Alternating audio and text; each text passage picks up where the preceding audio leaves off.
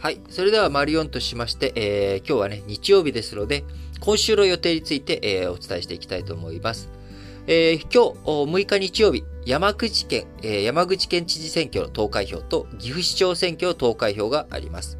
えー、また、今日2月6日日曜日ですね、エリザベスイギリス女王、えー、こちらの即位70周年ということで、えー、非常にね、長い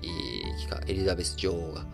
女王として、え、君臨しているわけですけれども、えー、イギリス、えー、エリザベス女王即位70周年ということです。えー、そして今週は、今週までですね、えー、企業の決算、あこちら、決算発表があるというところかなというふうに思います。えー、今週はですね、特に、えー、自動車関係、えー、こちらが決算発表相次ぎます。2月8日火曜日には日産自動車、えー、2月9日にはトヨタ、ホンダ、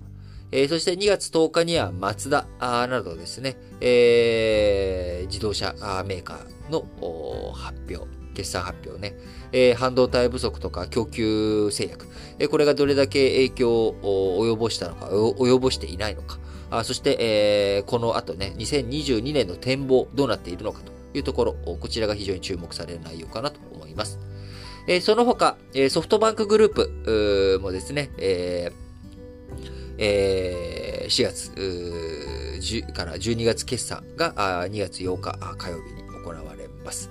えー、今ね、足元株価、いろいろと動きありますけれども、まあ、12月末までどうだったかなっていうのはもう記憶にちょっと曖昧ですけれども、えー、ソフトバンクグループ、中にはね、ソフトバンクっていう通信会社持ってますけれども、ソフトバンクグループ全体としてはソフトバンクのね、ビジョンファンド、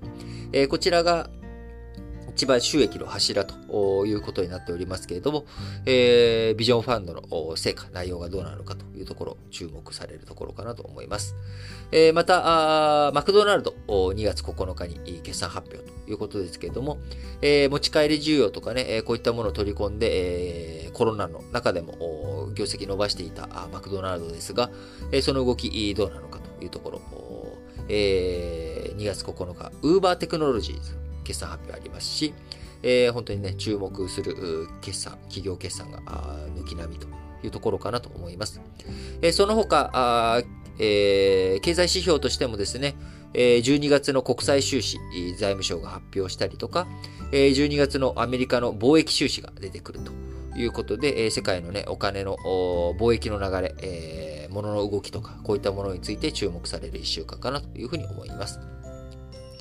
えそして、え2月7日月曜日には、アメリカとドイツの首脳会談、えこちらがワシントンで開かれます。えまた、ドイツとフランスの外務大臣がウクライナに訪問するということで、え国際安全保障の動き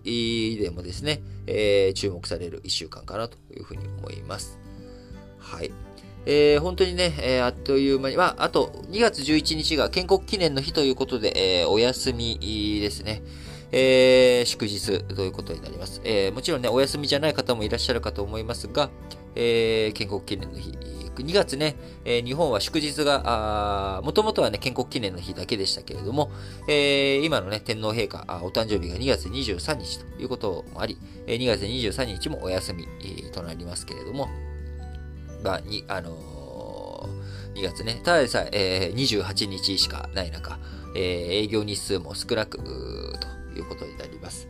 えー、寒さがね、厳しい状況続くと思いますけれども、まあ、どういうふうにね、えー、この1週間過ごしていくのか、いいのかなとかって考えていくと、やっぱり、えー、こう暖かくね、して、こう、寒い、えー、と体が縮こまってね、動きづらいということになってしまうので、やっぱりちゃんと暖かくする。これがね、大切だなと思っています。